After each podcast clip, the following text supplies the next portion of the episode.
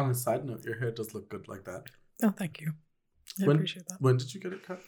Sarah and Chris cut it Oh, two you weeks didn't ago. get that done at the salon? No. Oh, Sarah and Chris did this. It looks good. Thank you. How long did it take? Like half hour, forty five minutes maybe. That's not bad. No, it was mostly clippers, so I was gonna say, It have you ever fast. done like a like a crew cut? I've never done a crew cut. I don't think I would want to. Why? That's a little short for me. I think Why? because it's just it's so square, and it like I Mm. have this one patch here that's getting a little thin. Mm, So it's my whole head. my whole head is getting a bit thin.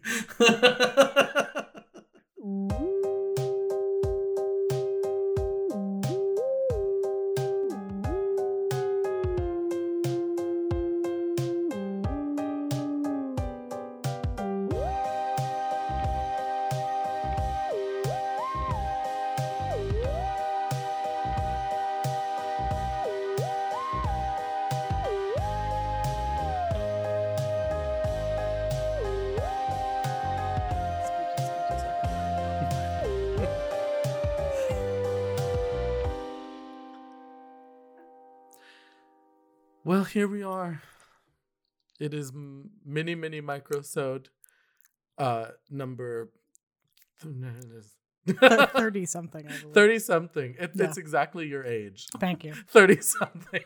Yes. Thirty. 34? Yes. 4. 34. 34. I actually think this might be 34. it's close. It's either like 33. It's 32 to 35. It's somewhere in It's there. somewhere in that, th- those lovely middle, middle thirties in there. and it is the haunting of Hill House. I'm actually very sad because this is our last haunting of Hill House. We've been reviewing these episodes for uh 14 months.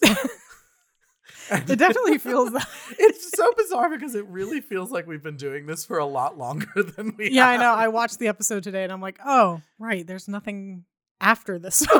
like, like I'm not going to get to watch this next week. That's kind of weird. I know. There's only 10 episodes. I know. It's kind of sad. But the good news is now that we're done with the haunting of Hill House, next week we can add the jingle bells again. Oh, you should have At least until face. after Halloween. Just, just, just hold I out until know, November first for me. That's all what I if ask. what if I put like like weird reverb on them so they sound a little bit spooky, like ghostly jingle bells? Why, why not Jingle just do that for the Christmas season? You don't need to do it for Halloween. No. Christmas. Christmas has already begun to creep. I, I don't need it in October. I don't need it in August. I know. I got into a, a disagreement the other day because I was like, I said something on Facebook. I was like, I, I posted a picture of my new candle, the one that is burning right here, right now, called Autumn Leaves by Yankee Candle. And again, not And it smells lovely. It's great, isn't it? Yes. It really does have like kind of a an autumnal smell to Mhm. it. Um, but I posted it and I, I just put it with the caption, "It is time." Uh, oh no, I said, and so it begins. And someone was like, "Absolutely not! It's not even September." And I was like, "Who fucking cares?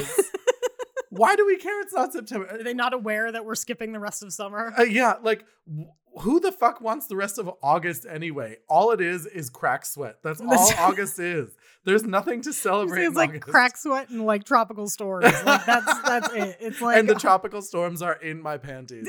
That's the only. Every time I fart, there's a tropical storm because it's so gross. Is this? I hope this is as good for everyone listening as it is for me. They're like, "Oh my god, this is disgusting." They're like, oh my god, get to the episode, please get to the episode. They're like, we are absolutely done. but it is. This is our mini mini microsode. This is. Oh, by the way, this is my spooky gay family. Right, If, you didn't no. know. In case you clicked on just a random icon in your podcast listening. They're like, wait, this isn't "Kill Me Now" by Judy Gold, which is a great podcast. If you're not listening, you absolutely should. Have you listened to it? I'm going to start dinging every time we plug something that we're not She getting paid to dings plug. on her podcast. she uh, well, she it's on hers. It's a Jew bell. Yes, we've been over. She does. She has a Jew belt, and it's to remind people of like all of the cultural um, uh, what's the word I'm looking for? All Influences. influences that Jewish people have made to the world. So every time she mentions something that's Jewish, she rings the Jew bell, and uh, it's great. If you haven't listened to it, it's really excellent. And you should also, speaking of Judy Gold, I've been listening to her new audiobook, which is really good. It's called Yes, I Can Say That. Um, and it's basically about how how comedy should should navigate our our current culture in terms of Okay. political correctness and it is not i want to say it is not like it's not a diatribe against political correctness it is just it's how we as a culture can kind of live in a world where we should be sensitive to people's struggles and to the differences of people around us but how comedy can actually help to alleviate the stress and anxiety that uh, our our climate causes and how comedy can be used as a tool to address things that would normally be uncomfortable. Um so i definitely recommend it. I'm about i'm about a little over halfway through it and i really have enjoyed it so far you should check you should check it out Available on Audible and iTunes. it's available on Audible and iTunes, and it's very good. I I don't normally like uh, that. That's a fucking lie. I was like, I don't normally like to just give shameless plugs, and I was like, oh, I, I do. I give plugs. To, literally gave one to fucking Yankee Candle, like they need me. Uh, oh, and speaking of Yankee Candle, Oh no. I I spent an unforgivable amount of money at Bath and Body Works yesterday.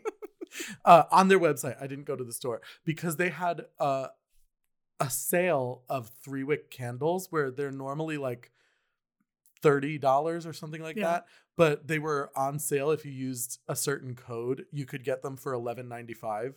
Hmm. So I bought like five three wick candles. I'm like, I don't even have enough surfaces in my apartment to put these on. I can almost see Sarah like going to the website as we speak. I think it ended yesterday.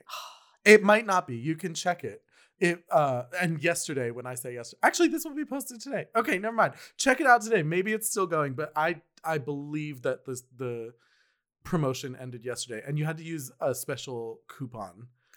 Ah. It, but it, they told you it on the website, so I guess I can just say it. It was cozy. If you put in cozy Ah, in all okay. caps, uh, all of the three wick candles were eleven ninety five, and so I bought like sixteen fall scented candles, and I, I I can't remember exactly what I got. I know I got one that was just called leaves. Um, I I can't remember, the, but they were all amazing. There was one that was sold out, and I was devastated. It was called uh, Pumpkin Bonfire.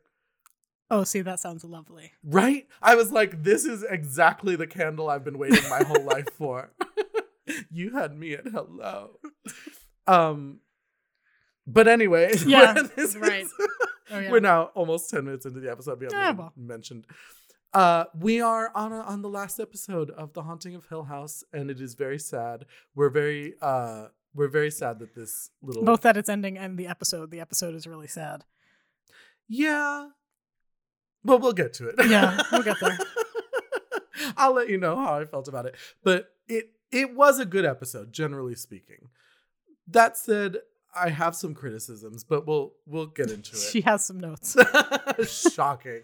I li- right before we started recording, I was looking at my notes and I wrote something that literally I was like, "Oh, ha!" Like I, it made me laugh again because I was like, "Oh, I remember this moment and exactly how it made me feel."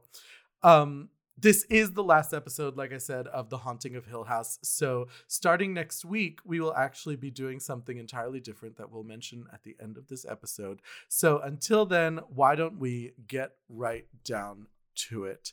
Indeed. This is episode 10. Uh, I don't remember the title of it. Do you? Uh, silence laid steadily, lay steadily. is that a line from the book? Yes, it is. I I had a feeling. I was like, that's very. Uh, it, it felt very Ninety literary. percent of the dialogue in this episode is lifted like directly from the book at some point. Is that why it's so fucking weird? some of it, yes. because not not all of it, but like so something. It's probably not ninety percent. It's probably closer to like 40, 45 percent yeah, of the dialogue in this episode is lifted directly from like Eleanor's interior monologue during the book. So things that you can say in an internal monologue Yeah. are very different than things that people say out loud to each other. Well, even like, not that not that I'm ruining anything because uh, presumably you've all watched the episode. So like at the end when when Shirley is talking to Kevin, Yeah. she says the line to him, "Remember that I love you, my sweet friend." and I was like, "What?" I was like, "Who the fuck says this?" I was like, "When did they move to Downton Abbey? This is ridiculous." My dearest, darlingest mumsy and popsicle. my dear father. Uh, let's jump into it, shall we? yes, let's let's go. So my, first note, we we kind of start off with a flashback to the the kid's childhood, Yeah. and we see the kind of spiral staircase, Mhm. and Shirley is headed up it to find Nell near the red room. And this is a callback to a scene we've seen in a previous episode. Where Nell is trying to get into the red room, at, and it's kind of the first experience we have with the kids yeah. trying to figure out what that that door is. Um, and my my first note was that the the staircase is taller than I remember. Yeah, no, it is weird in the flashbacks. It seems like it goes up like an, a couple extra. Like flights, Flights of stairs. Yeah, no, it's. and I don't know why because in in I think maybe early- it's just because they're smaller, so it looks bigger. I, that's actually a really good point because when the kids go up it, it does seem taller, but when the adults are standing near it, it seems shorter. And I wonder if it was supposed to be kind of a a forced perspective type situation. Maybe I think that there is also like there's definitely a camera angle shift when Mm. it's the kids. It's sort of pointing Upward, more upward yeah. As opposed to dead on. So I think I think there's I think it's kind of a cinematography trick. Yeah. All I, I I was just looking at and I was like, my God, Nell must have fell 14 stories. Like what how where does who put this staircase in? it actually goes above the roof of the house and continues going. So For it's like- real, it's like a fucking It's like the staircase isn't tall enough. We need to we need to keep going. so uh basically during this this little flashback, we find out that Nell and Shirley are trying to get into the red room and they keep, you know, jiggling on the door handle. And uh we see basically the same scene play out again that we had seen in a previous episode. And it turns out that it's actually related to when Theo was in her dance studio Yeah. and she's dancing to I think it's Janet Jackson, right? Yeah, I think it is Janet. Ja- Jackson. or maybe it's Paula Abdul. I can't remember. I can't remember either, It's but some 80s uh musician and it struck me as funny because I hadn't thought about it until ju- when I was watching this. I was like I was like this seems like an odd choice for Theo to be dancing to like Paula Abdul in a in the dance studio in their attic. why why why does that seem like an odd choice to you? She doesn't seem like a like a Like a dancer? yeah. That's fair. Um I don't know. It's Do you see her as like as like she went to dance class? I mean, I think most little girls at some point go through You never a went dance, to dance phase. class. No, but I'm I'm me. It's I don't know. I don't know how to explain it any better than that. Yeah, it's pretty it's pretty much that. Um and uncoordinated and clumsy. So never never really had the grace for the dance girl phase. to be fair, neither did I. But- I went to fucking school for it. My ballet teacher used to look at me. She, I think she had so much pity for me. Her, her name was Kim Whittam. I and I went to a really really wonderful school. But I always she liked me because I made her laugh. Mhm. I always used to tell her that she looked like um, Mia Farrow from Rosemary's Baby because she did. Uh, Like if if I showed you a picture right now, you'd be like, "My God, Kim Whittam, you should check on your baby. What happened to its eyes?" uh, yes. So Shirley and Nell are trying to get into Theo's dance studio, not knowing that it is inside the red room, but also it is apparent that Theo doesn't know that it is the red room. Yeah, no, it's it's kind of implied that Theo doesn't know where she is in the house. Exactly. And she doesn't realize that uh there's anyone who should be trying to trying get to in get in Yeah. because it there's no reason for the door not to be accessible. Um, and we find out later in the episode why, but we'll we'll get to that when we get to it. Um, then after that we go. Ob- obviously, that's just the kind of like intro. That's the cold open. Mm, Yeah. and we we go through the opening credits, and then we get to Steve as an adult sitting on his couch with his pregnant wife. Which we know from previous shit stains Steve episodes is an impossibility. I I said my note was she was pregnant. That's weird since his balls aren't attached. I was like, I was like, Steven, some some strange witchery has happened in this house. I don't know what. where yeah, either that from. or you know she went. Well, if you won't do it, I'll find somebody who will. And I, I thought that I was like, I was like, did I miss something? Did she cheat on him? Uh, Like, I, I was like, I've seen this before, and I don't remember this being a storyline. I actually did remember the sequence from the first time I watched it. So, um, It occurred to me later, uh, like because obviously she, they have the whole conversation where he's writing a sequel to The Haunting of Hill House, and he's he has writer's block, and they're very happy, and they're kind of in this very kind of like honeymoon esque yeah, sort of domestic bliss yeah sort of thing. happening. situation and she's pregnant and everything is kind of strange uh and then uh they have the whole conversation where he says some houses are born bad Yeah.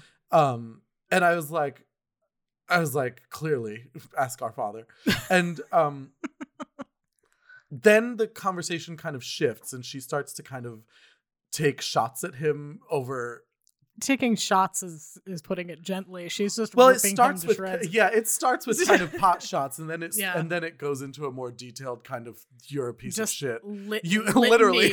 of what is wrong with Steve. you eat shit and then you shit it out and you are shit and everything is shit um and so obviously we become and that was the moment where i was like oh right this isn't Yeah. real he's in the red room Oh yeah. uh and it's strange because i don't know why that didn't occur to me having seen this before uh, that i just was like oh okay.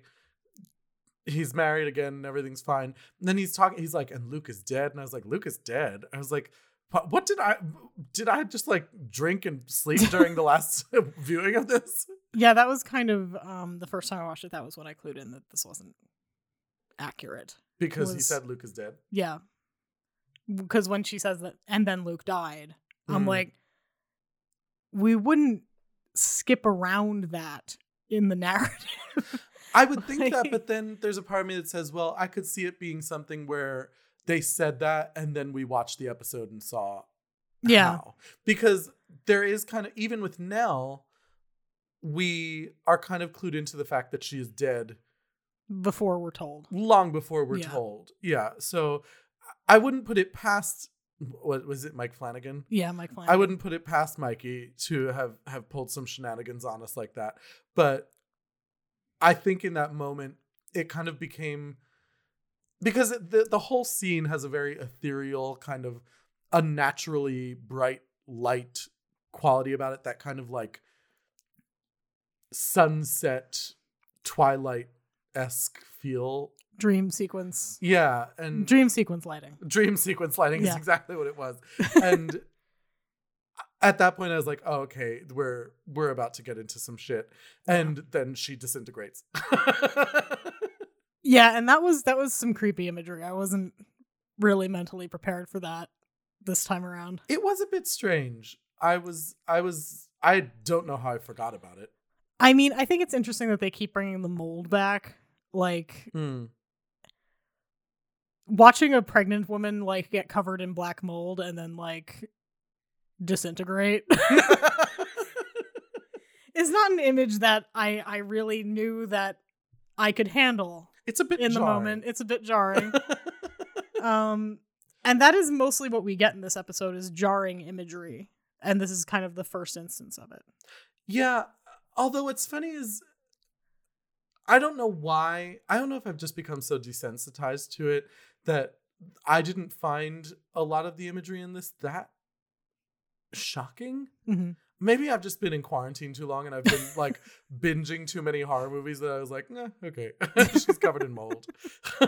It's fine. Uh but you know what's funny? It was it wasn't until you just mentioned it, uh, and I feel like I'm back in Ms. Gentile's AP English class, having thought of it. Hmm. But I was like, oh, I see. The mold is a metaphor for the fact that these people become covered in this house and they take it with them wherever they are, and they're kind of infected by it. Yes. And somewhere Miss Gentile, who does not listen to this podcast, Absolutely just not. just picked her head up and went, "Good, that's that's a good point. Hold on, someone made a good point." Poor Miss Gentile. I know she was one of my favorite teachers in high school, uh, and I I still have very fond memories of her. But um, this would have been a good book to have as a high school reading. I I'm always surprised that it doesn't make it. If for no other reason than you, you know, like around Halloween, everybody is forced to read Frankenstein, Mhm. like in junior year of high school. Yeah, Like the haunting of the haunting of Hill House, like I feel like should be like the senior level version of that, agreed. and I don't understand why it's not. I I don't know. Maybe if nothing else, they because make you read the fucking lottery, and it's like literally the worst thing Shirley Jackson ever wrote. I like- know the lottery, and it's like eh, literally everyone listening just went, "Oh, the lottery!" like I haven't thought about that in twenty years. Yeah, Shirley Jackson wrote the lottery, and it's the only thing that most people know that she wrote. But like, and what's funny is I didn't realize she wrote it until I went looking for The Haunting of Hill House on Apple Books. Mhm. And then it was like other books by Shirley Jackson. And it was like The Lottery. And I was like, are you kidding? Yeah. yeah, but she uh yeah, I'm there's a part of me that wonders if it's because it's technically considered a horror novel and maybe that's too much for or they consider it to be too much for general assigned reading. I think that what it is is that it's not pretentious enough. um, because the the canon of literature that they force you to read in high school I know. A farewell Um, to arms. is like it's all books that prove points about literary analysis. It doesn't necessarily mean that they're good books. like I'm, I'm being I completely know. serious. I know. Like I mean, I did not enjoy Moby Dick. Like I I didn't. don't think anybody does. I didn't read Great Expectations. I didn't either. Um, I completely skipped Great Expectations. Can I can I be brutally honest? I didn't read. I didn't read Huckleberry Finn either. I didn't read I didn't read almost any books in high school.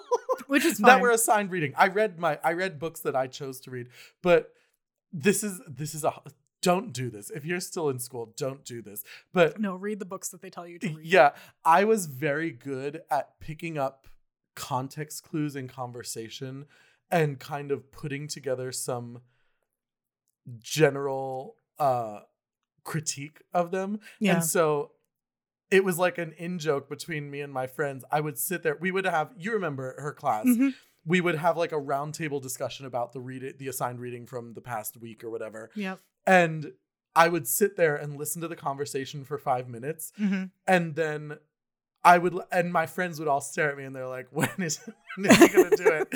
And eventually it would get to a point where I would chime into the conversation and I would basically have picked up on what the general, Yeah. uh, you, I, I don't You want to say picked the message. thread out. I picked Yeah. the thread out and I would just like throw it, it. into the Yeah. middle of the conversation. And Ms. Gentile would always be like, ah, yes. Like, like I had, like I had done Like, this oh, like good. amazing work. Someone gets it. And it's like, no, I just I'm I'm very good at uh critical listening.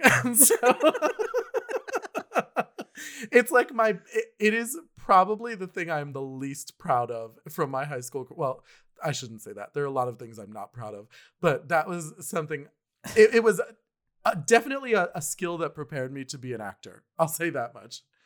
That's completely fair. I um I was not as good at critical listening. I I, I flunked a couple tests Did in you? high school. Yeah. Um I didn't do well on the test, but it's because I didn't do the reading, so I didn't have like specific things to yeah, no, once we were talking about like themes and like what and that kind of stuff, like I could usually like bull- bullshit my way through a conversation. tap dance your way through. yeah.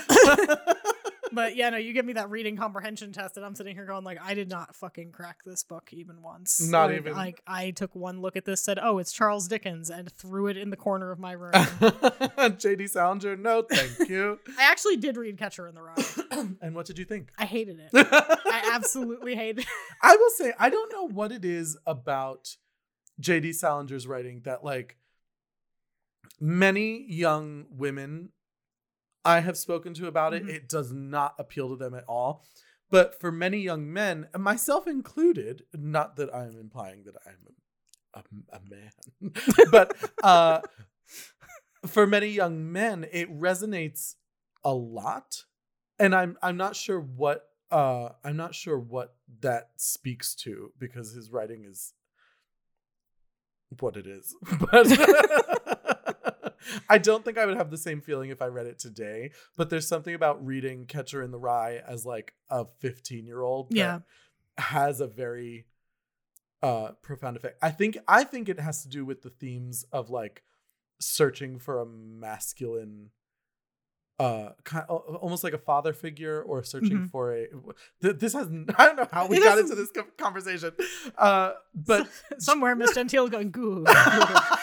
Yes, and like tenting her fingers together like Mr. Burns. I know stroking a man's cat um all of this is to say that uh he is in the red room and Yes. and Steven is in the red room and we find that out when his wife disintegrates and he is kind of there he wakes up he is kind of pulled from the red room by Nell her her spirit appears to him in this kind of vision ethereal nightmare dream and Hippie Nell, not bent neck lady Nell. yeah, hippie Nell pops up in Yeah. her in her Victorian nightgown, and she pokes him in the head, and he wakes up, and he finds Luke on the floor, uh, apparently not alive, Yeah.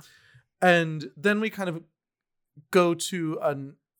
I- guess at this point it's kind of a flashback. It's like twenty minutes ago, but Yeah. uh, we see uh Steven and Hugh coming into Hill House and kind of looking for Luke and what they experience when they get in. And pretty much immediately from the moment they walk in, there are just ghosts everywhere.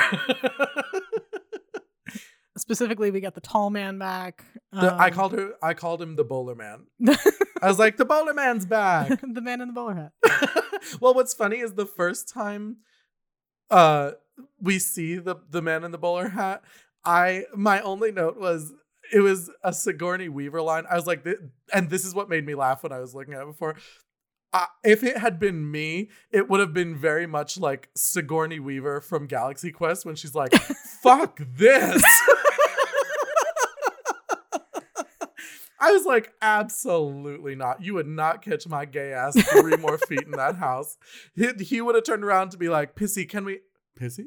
Where did you go? The door's like swinging open. There's just a pissy shaped hole in the wall where I ran out to the car. Um, yeah, I do not like the bowler man. Yeah, the bowler man can go suck a dick. It's like he just he he walks he kind of floats weird, like he doesn't Yeah. walk really, but he's still tapping the cane. The cane, he's like dragging himself with the yeah, cane. Yeah, he's like he's It's like a fucking bizarre. gondolier in Venice. He's just like pushing himself around this house. I know. it's like the hunchback of Notre Dame. But The then bells. but then like Hugh looks at Steve and goes, "Look at me." Look at me, and and like Steve's staring at him while like bowler hat guy like leans down and gets like uncomfortably close. I know, to he, like, face. Pulls a Joe Biden. He's like, yeah, are we still allowed to make that joke now that? Now- oh please i'm i'm voting blue i'm just kidding I, i'm waiting for the outpour of sevens of emails to yell at me for making that joke um yes it was it was a very uncomfortable moment and it's actually as far as i can remember the first time you really get a really good look at his face yeah, and it is not a pleasant face. No, and the ghost didn't look good either um Poor Steve. Poor Steve. no, it is the first time you get to see the bowler hat man, and he leans in uncomfortably close, like like he's whispering, "Mother, what should I say in my State of the Union address?" and uh, that's not Joe Biden. That's Mike That's Pence, Pence. For those of you who didn't know that he called his wife mother. Um, and he kind of gives this this uh uncomfortable grin and then like backs up and walks away. Yeah. And and then they're like, okay, we can go now. Steve's like, we go now? We go now. And this is after we see creepy little ghost girl Abigail on the stairs. Abigail, like- my God, she was creepy before she died. yeah, and it's like, God, it never got better for her. it really, really didn't. it's really terrible. It's it's You can only do so much when you have the creepy blonde haircut and sunken and eyes. sunk. God, she looks like I just remembered something. What? Oh, someone told me something yesterday that was very bizarre. I was working at a, a a club that I work at often, Club Feathers, up up Mhm. in, in New. I don't know why I just had a stutter in New Jersey, and one of the employees there, Bruce, told me that the Abigail doll, like the real one The in Annabelle doll. What did I say? The Annabelle doll. You Yes. said Abigail. Anna, uh, yeah, Annabelle doll Yeah. apparently escaped. Sarah's making the no, it didn't sign. Um, I had also heard that over the internet several times in kind of a in case 2020 couldn't get any worse, Annabelle will escape. Um, no, apparently she is safe and sound in the Warrens Paranormal Museum and hasn't gone anywhere. Oh, good. Because I was like, how would we ever recognize her amongst the rest of Connecticut? I was like, wait, there's no determining who is who.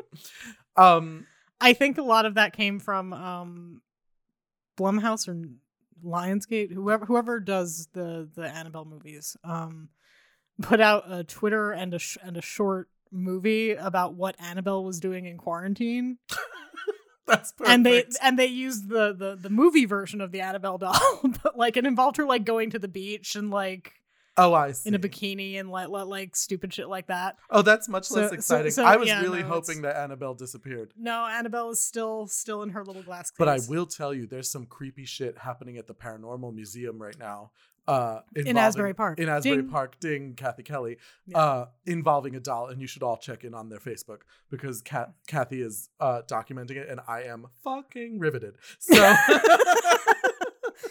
But anyway, Haunting of Hill House. but anyway, then we cut to Luke. Then we get to have Luke's fever dream in the in the red room, Mhm. and basically, it's it's kind of the same thing. We we it becomes apparent that the red room is playing on everyone's worst fears, and it cuts back to when I, I forget her name, Joey or Joe. Yeah, Joey. Joey. You're um, right.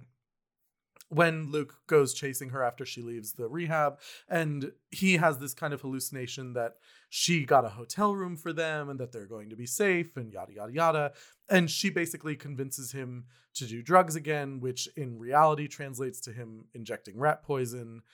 Uh, somehow, uh, but that was kind of unclear to me. If I'm well, she the thing is she doesn't convince him to do it. Like he's still saying no, and then Yeah. she kind of says, "Well, you already did," Hmm, and he turns and there's a needle in his arm, hmm. and it was rat poison. yes, But I think we're supposed to assume that the house did that which is in real life because he's Yeah. basically unconscious. Yeah, it's a very strange moment um, because he has been attacked by uh, who we now know is Poppy. Yeah. Um, and I guess she gave him rat poison and he's laying on the floor, uh, not having a great day. no. So then something happened that was also kind of confusing to me because I don't remember this reference. I don't remember Luke ever saying this. Joey says something about the. She's like, "Oh, you can be here with the little blonde girl," and he's like, "Who?" And she's like, "Abigail, the girl with the runny eyes," and then her eye or Oh, runny yeah. egg eyes. No, that's from um in Luke's episode when they're in the group therapy session, the one guy is talking about how when he was in Iraq, he saw a girl that died in a fire. Oh, It was it was a really long speech that he did and it was very vivid. But that's what she's talking about. Oh, that's weird. I, It's a it callback did- to that. it it was kind of an ineffective callback for me just because I did not remember that moment. It did not uh it didn't register for me. But then we kind of uh we kind of get to move on a little bit and obviously now we know that Shirley and Theo. Theo are also in the red room and I it, I forgot how long it took to find out about Shirley's transgression, Yeah, about her her her little one night stand. her little yeah. one night stand. Yeah, no, I I honestly my sweet friend. Yeah, I, I thought we found out earlier in the series. I thought we but- did too. I thought yeah, like, no, they saved episodes it for the last episode. Yeah. And like, first of all, apart from the obvious, like, well, don't we feel like an asshole, Cheryl? that I feel. well, Um, well, and that's what's I funny about this. it because the guy is like, "Oh, uh, that's not what you said," and she's like, "What?" He's like, "No, you came upstairs and fucked me with a martini," and she's like, "What?" And he's like, "And you're terrible. Don't you feel bad for chastising Theo and Kevin?" And rah! and she's like, "Ah!" and Nell shows up and she wakes up. Yeah. Um, but it it kind of goes without saying that we were all like, "Hello." like what world were you living in, Cheryl? Yeah, like seriously, it's a little bit like, oh, Snap out of it. Cheryl has finally Cheryl has finally been brought up. She has been given her comeuppance, and and. I'm actually kind of happy about it. Um, watching Shirley do the the walk through the funeral home was actually, I felt more effective than the whole bit with her and the guy in the bar.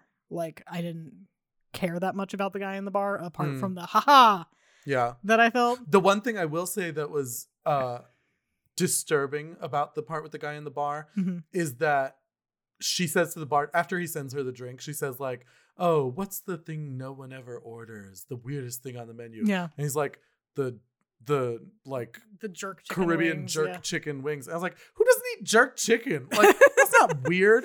If he was like, he was like, "Oh, nobody eats the octopus," I'd be like, "Oh, okay." Yeah. but like, we're supposed to believe that no one eats the jerk chicken. Like, well, nobody eats oysters because this is like a divey motel in the middle of. Yeah. if he was like, no one gets the snapper, and she's like, why? He's like, we caught it three years ago. uh, yeah, that was disturbing. I was like, who the fuck doesn't get the jerk chicken wings? That would be like the first thing I ordered on that fucking menu. Must have been a pretty baller menu. uh, yes. So Cheryl obviously has her her moment, and she comes to, and then Steven and Shirley are trying to revive Luke, and that's all kind of disturbing and fucked up. And then we get to Theo. Poor Theo. Poor Theo. Um, Theo definitely, I think, in my opinion, has the most disturbing fever dream because of, of all the hands. Like the hands are weird to me. Yeah, no, she gets grabbed by like a dozen different weird ghost hands, Yeah. Um, which is bringing us back to that "whose hand was I holding" moment. exactly. Yeah. Yeah, and that's kind of, I th- I think obviously, like you said, it is a direct callback to that, Yeah, and it all in general kind of calls back to the fact that Theo has this weird sense of touch that is somehow clairvoyant or uh, Psychic in some way, yeah. yeah. So Theo gives this strange speech. yeah, I I felt kind of came out of nowhere. But she starts talking about her mom and how the only time her mom ever spanked her was when she threw a rock through the ceiling of the greenhouse. And she was like, it only ever happened once, and my mom felt very guilty about it. Uh, and she was like, it was because she was gonna show it to someone, and I I had just broken the window, and blah blah blah blah. And she's like, and then after my mom walked away, I did it again. and I was like, if I was Olivia, I would have felt no remorse about Yeah, beating the shit out of Theo. I'd have been like, what the fuck did I just tell you? Once it's an accident, twice you're just being an asshole, Thea. They- Jesus. no, but watching Trish give her that Is like, that her weird- name? Yeah, her name is Trish. Trish. We've been over this. I don't remember. Okay, well, her girlfriend's name That is is a good lesbian name. yes. We know a lot of lesbians named Trish. At least two. now I'm counting. Hold on. carry the flat, carry the one, and uh, forty-two. I think I know four. Four lesbian Trishas. I think I know four lesbians named Pat- some form of Patricia. and a partridge in a pear tree. Yes. it all comes back to Christmas. Uh, yes, we have. Oh, Trish, you were saying Yeah. about Trish. No, but Trish is like on top of her and like talking about fear and guilt and like it's really creepy and it's actually really smart because like the way they lit her and the way she's kind of mostly in shadow, Mhm. you're expecting the scare to come from Trish. Yes. Like so you're you're kind of looking away every time they pan to Trish because you're like, okay, this is going to be terrible and then Whatever and then, it is is right behind her. And then the scare comes from a completely different direction. yeah. So kudos to Mike Flanagan on that one. That was Yeah, call. that was a smart scare. I will say, excuse me, if I had been Trish, like even Dream Trish, like I know, like I'm not even real Trish. If I am Dream Trish, if I had just had a one night stand with someone and then they rolled over and put on black vinyl gloves, I would not have been sticking around to see where this story was going. I'd have been like, see you next time. Run for the car. Well, that was fun. See you later. yeah, like who the fuck is? It's she- serial killer bye. And you know what? Theodora is even more insensitive because that is a very uncomfortable situation to put someone in. Because Trish is like, What's with those? Ha ha ha ha. What's under your pillow? is this a knife? Um, What's that for? yeah. And it's like, who has a one night stand and then rolls over and puts on gloves? Theodore Crain. Crazy. She's insane. she is bizarre. She's Um, insane hot. That's what she is. you could I'm sorry. you wouldn't even think about it. You'd be like, yeah, gloves, great. I'd be like, yeah, okay, whatever. I'm sorry. I'm still looking at you. um yes, so then she gets attacked by hands and Nell pulls her out and they're back in the red room and they're trying to save Luke who is essentially dead. yeah. He's frothing at the mouth and there's like blood. Yes, very Joffrey. it's- yes, it's it's very purple wedding. Except this Um, is a lot less fun. Yeah, this is a lot less fun because it was fun when Joffrey did it.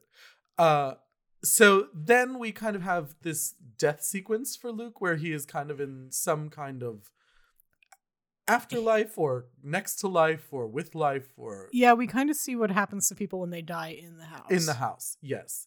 And Olivia is back in the red room, but it's all kind of white paneled and Yeah. bright. And Nell is there as a child, as is Abigail as a child.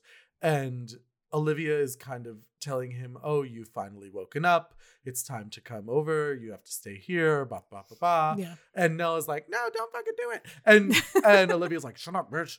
And then they kind of have this back and forth where Nell is like, no, don't stay, don't stay, you have to go. And Olivia's like, no, you have to stay. And she offers him the bowler hat. And Yeah. uh, then the bowler hat guy is like, no, that's my hat. Come here, and and Luke eventually does not stay.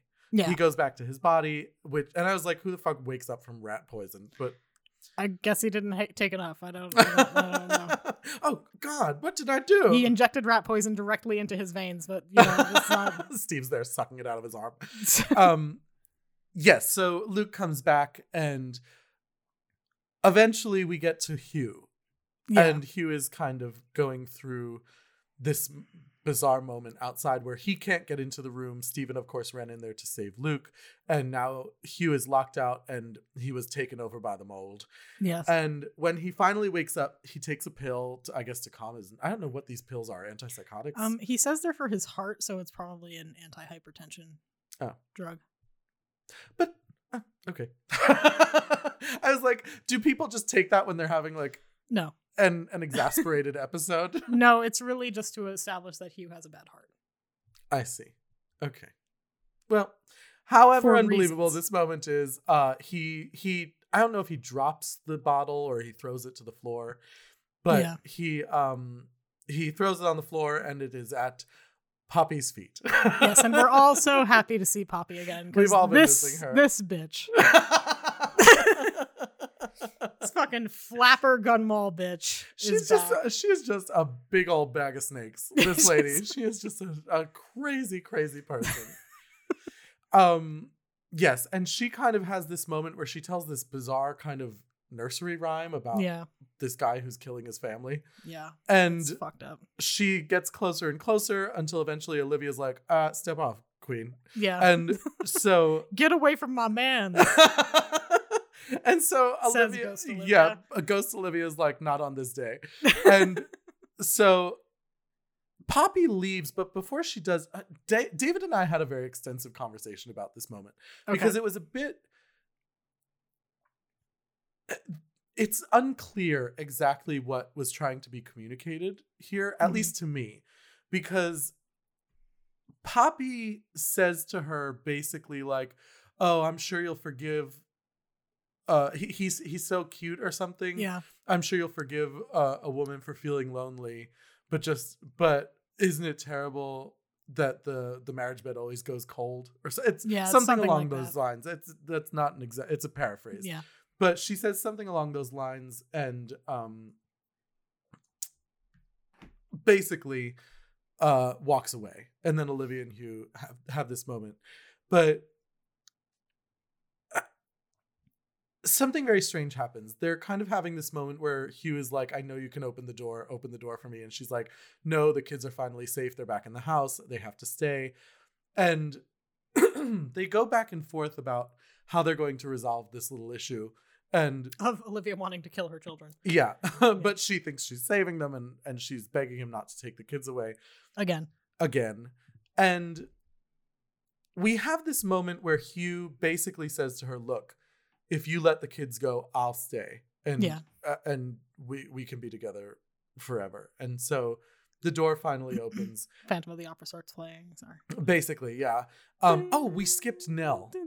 We skipped Nell's We did little skip Nell. Nell's little monologue. Before the door opens, Nell uh, appears to everyone in the room, even uh, especially Luke. Yeah. uh, who is the first to see her. And she has this kind of moment where she explains that time is not linear. It is, it is, she describes it as like rain or snow or confetti. Yes. Uh, and It's actually a rather beautiful speech, but again, probably not something that a character would say out loud. Probably something that would be in an internal monologue. Exactly. And it is surprisingly sweet. And um, I actually, I think a lot of the success of this scene should be attributed to the actress who plays Nell because she does it very well. Yeah, no, Victoria Pedretti does a very good job with it. She does a very good job in this scene, especially the moment where she says to Luke, uh, when he's like, when she's like, "You have to, you have to live," and he's like, "I don't know how to live in a world without you," and Mhm. she's like, uh, I forget exactly what the phrasing is, but she says essentially, "I was never, I was never not there." yeah. like i if you just keep going i'll be raining around you um and that was that was a fun little metaphor and it's a little more believable because it's this kind of we're supposed to believe that she is some kind of like enlightened ghost yeah, she she learns the secrets of life, the universe, and everything the second she dies. yeah essentially um and i i actually really liked that monologue i was surprised by how much i liked it I have mixed feelings about it because again, it just feels a little too neat to have her Yeah. just kind of lay that out, especially because she explains what the red room is. yeah yeah Um kind of over and over again on a loop for a second until someone like talks to her directly and then she starts in with this monolog Mhm. But um you know, and it was Theo's dance studio and it was a treehouse and it was this and it was that and like it's it's one of those things where I feel like it's a little heavy-handed because I feel like the audience has figured this out already. yeah But um I understand why they did it because there's always a small section of the people watching who don't get that. and that's fine I, Which is fine. yeah it's not it's not the end of the world because i think on my first watch i probably didn't pick up on it as much either but i i i agree with you i think it is a bit heavy handed um but i think they could have gotten the same point across by perhaps maybe driving it home a little less hard like something with nell saying to theo uh well theo where was your dance, studio Yeah. uh Lu- Luke, where was your treehouse? Yeah. Steven, where was your your video game room? And it's like, oh, we suddenly can't remember. Remember. Uh, and the answer is that it was the red room. And I think that that could have been a much more delicate scene. And it, and this is kind of my issue with Mike Flanagan. He is a very talented director, and obviously the story is reasonably well crafted, but sometimes his writing just lacks finesse. I think. Okay. At least that's my personal criticism of it. No, that's fair. I think that sometimes I think that there are some points that get hammered over the head, and that Mhm. there are some points that get kind of underplayed and are very interesting points. Agreed. Like, for example, the fact that Hugh never had a red room. He's the only person in the family who didn't have one Yeah, and we're just Like- and we're kind of meant to not address that at all. And it's like, well, why didn't he have one? yeah, Like, there are there are a lot of interesting questions that this raises that never get addressed because it's the last Mhm. episode and like I don't care about Shirley's affair. Like Yeah, we could have we could have spent 10 minutes less on that. yeah. Again, it's kind of like it. you really could have done just the bit in the funeral home and it would have been fine. agreed, and I think it calls back to a point you made before in a, in a previous episode. The whole love affair issue thing is so unnecessary. Like whether Shirley did it, whether it was the thing between Kevin and Theo, it's like it doesn't really add anything to the story other than the fact that Shirley has to ask for forgiveness afterwards, that she Yeah. is supposed to be enlightened somehow by this experience. And I think, again, this is a moment where we're being beat over the head with a point, and it's like we could easily have figured out that the way Shirley comes away from this is that she is enlightened to the fact that she does not always have to be in control of her life, that she can depend on others to kind of fill in the gaps when she makes a mistake. And that her being angry doesn't actually like anger does not substitute for other emotions. Exactly. And and that I think would be the takeaway even without any of the affair nonsense. I think even just the whole situation with the money, her being too proud to take the money from Steven in the first place and not forgiving Theo for having taken it or Kevin for having taken Yeah. it. That was enough without all of these other kind of weird senseless plot points.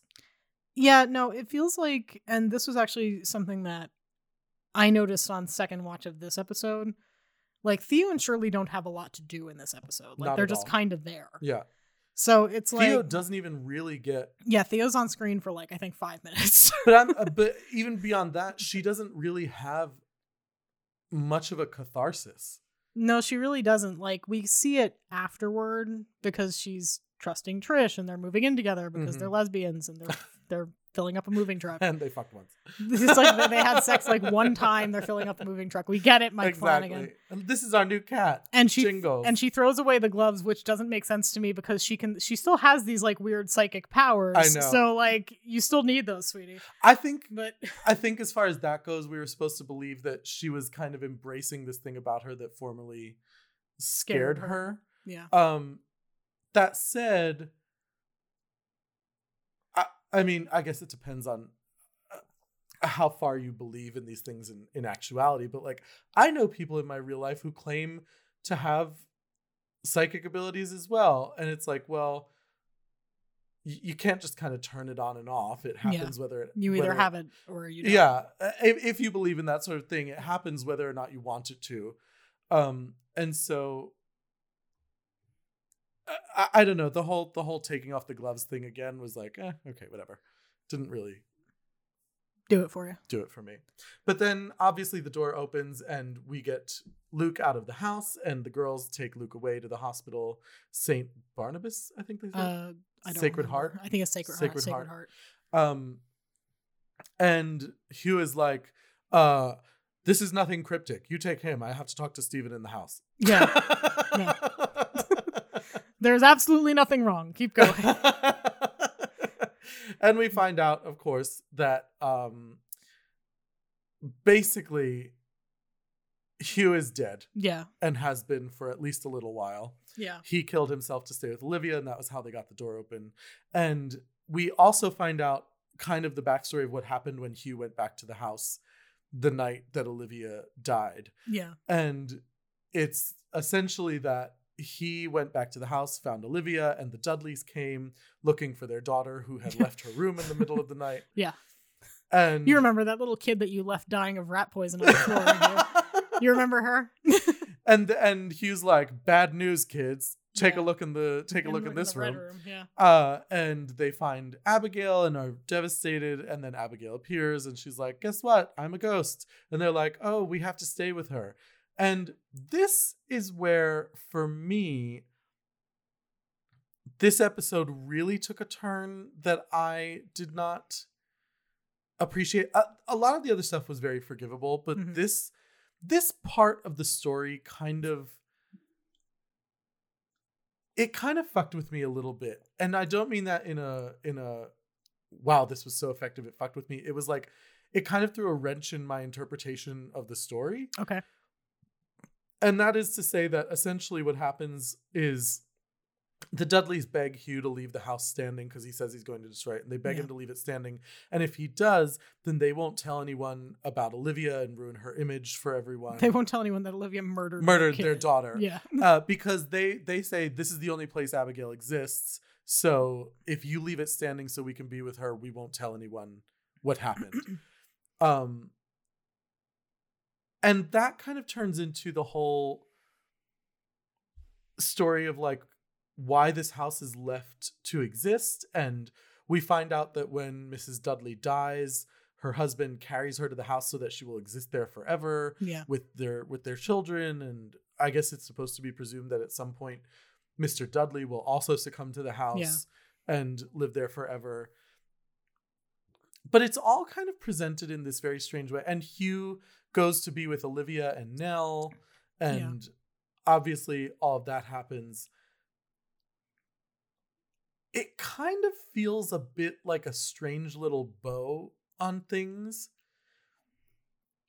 It's it's casting this kind of ray of positivity on what was otherwise believed to have been a pretty morbid situation. I always viewed A this pretty- house Terrible situation. yeah, I always viewed this house as more of a prison than Yeah, than- anything else. And this show, for in a lot of ways, to me, at least in my interpretation of it, was meant to be kind of a criticism of our of p- humanity's inability to cope with grief Yeah. and having many of these characters finish the series addressing grief in a very unhealthy way seemed odd to me. Yeah, no, it it's it's a weird twist on it, definitely. Mhm. Um I remember thinking like one of the biggest takeaways I have from this episode is oh my god, how sad Olivia's been here and insane this entire time. Exactly. Like she yeah. she never it's not like she reverted back to her normal self. Mhm. Like she's insane. yeah. And So- Poppy uh, and also Poppy is like is- clearly that way as well. is completely gone. So like you have and you know, poor Nell is the bent neck lady forever now. Forever, yeah. And like all of a sudden this episode when we see Nell, she's not the bent neck lady, she's she's Mhm. Nell normally. Yeah. And it's like, well, why would that change? It's kind of like we're looking away at the last second. Like we're we're kind of like we're heading towards something ugly here, but we don't want it to be ugly, so we're gonna we're gonna make it look a little nicer. Yeah, we're gonna put a little glitter on this pimple. Yeah, we're gonna we're gonna make it look like Hugh is is being reunited with his family, one of whom is going to be insane for eternity, and one of whom is trapped in this house because her mother killed her. Mm-hmm. Like, this is a pretty grisly thing to go, oh hey, look, it's a happy ending. It's not a happy ending. I know. And it has this very bizarre feeling of it's a happy ending. And I understand that maybe that wasn't Mike Flanagan's intention, that the intention was more to say, look what Hugh Hugh continued to give so much of himself to give his children a better life. But it kind of wraps up Hugh's story in a very strange way. Yeah. It no, kind and of Hugh deserved this- better, frankly. Hugh did deserve better, and I think that um, I I don't know. It, it's hard to find the way to cope with the ending of this show because it's like, well, is are we supposed to believe that the saving grace for Hugh is that uh he he, he at least has Nell, who is Yeah. not his crazy wife yeah. for eternity. Um it's all very strange. It's it's kind of hard to figure out exactly what the intended goal was. Yeah, no, it it took this this really sad thing and tried to make it kind of happy, and it's like, nah, I don't think that really works. Yeah. I hope that this episode has been Like- so depressing. it's like, well, everyone is miserable for eternity. Like The even like even the bit with Mrs. Dudley when she's reunited with her daughter and and she has her her baby that they Mhm. lost, like, and is clearly very happy. yeah, I'm sitting here going like, bitch, you're about to spend the rest of eternity wandering around this house with your daughter who will never age, who will never get any older. It doesn't change the fact that she was murdered. hmm Like, and this baby who is never going to be anything other than an infant. an infant. Like yeah. The, the the tragedy of their lost lives is not lessened by you being with them in the afterlife. in the afterlife.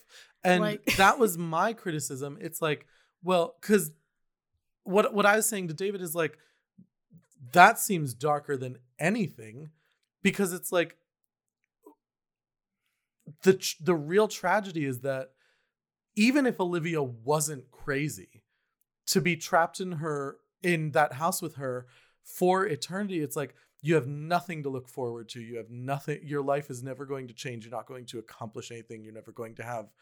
Uh, your your your life will. it- It's like continuing to live after your life has has ended ended, and because your life is over. yeah, you're not going to.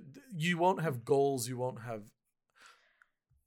It just aspirations. it seems odd to me that in this last episode we see two two characters separately and independently of each other choose to be in the house. Mhm.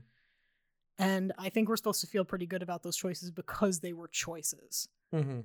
But when you look at it, it doesn't make it like Nell didn't have a choice. Yeah. Abigail doesn't have a choice. Like this baby that Mrs. Dudley has doesn't doesn't have a choice. Mhm.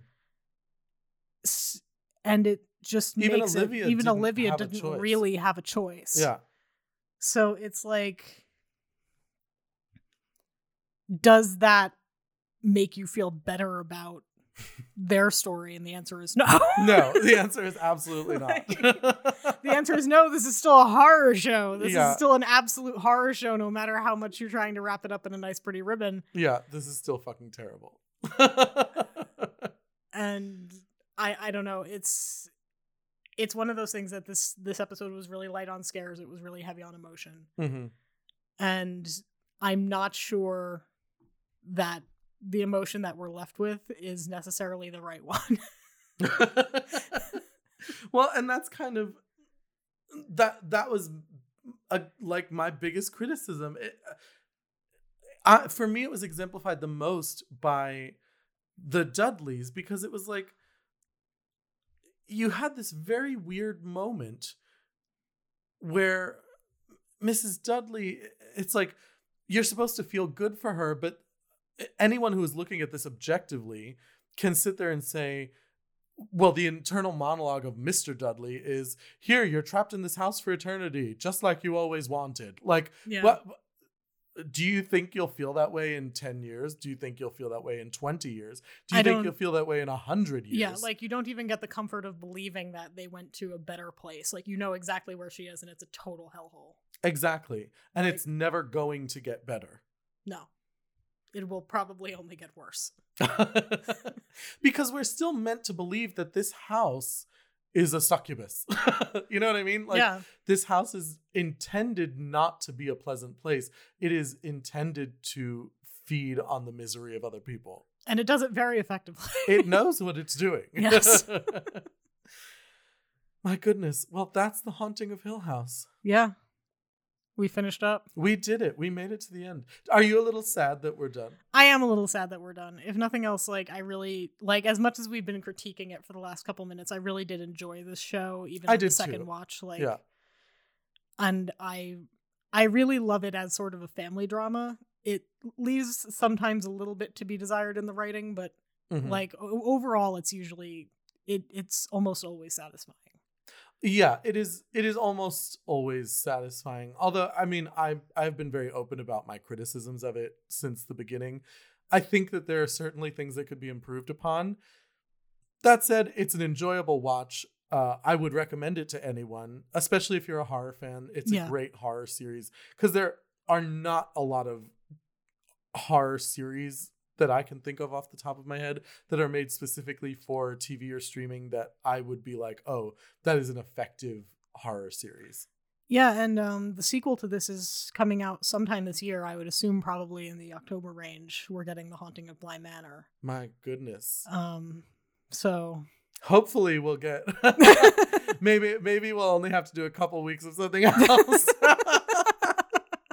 And speaking of, uh, I guess this is as good a time as ever to Yeah. say that we are now officially done with the Haunting of Hill House. So we're going to have to change the direction of our minisodes. We are going to uh, switch it up and go Yeah. to a different series also on Netflix. also on Netflix, also an original Netflix production.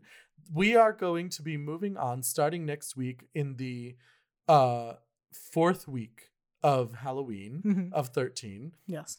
We are going to be starting uh, a watch of unsolved mysteries, which I'm very excited about. Have you watched any of it yet? Um, I've watched the first two episodes. I'll obviously be watching them again. I'm not gonna lie, I watched the whole thing, but I'm happy I get to do it again. I'm doing apparently this uh, our minisodes are just going to consist of me rewatching things I've already watched a thousand times.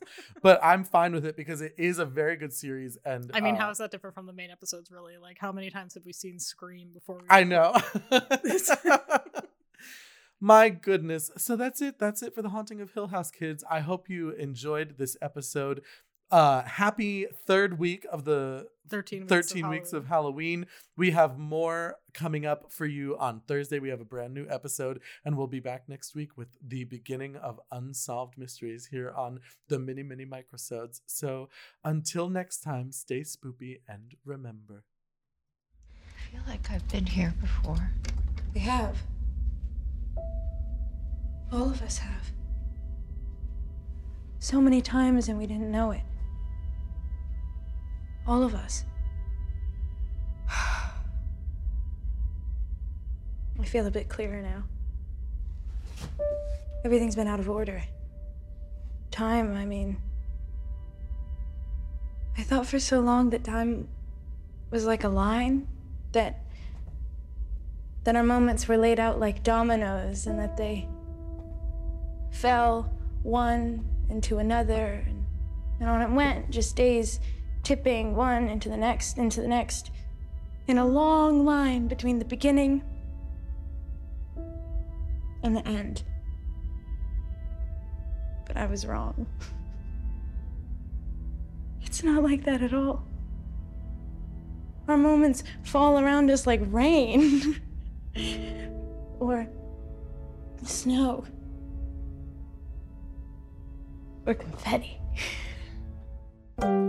My Spooky Gay Family features music by Nate Walker, artwork by David Alon, and this episode contains clips from The Haunting of Hill House, distributed by Netflix 2018. Please subscribe on iTunes, leave us a nice message, and follow us on Facebook, Instagram, Twitter, and Tumblr. My Spooky Gay Family is a product of Barbara Jewel Productions. Barbara.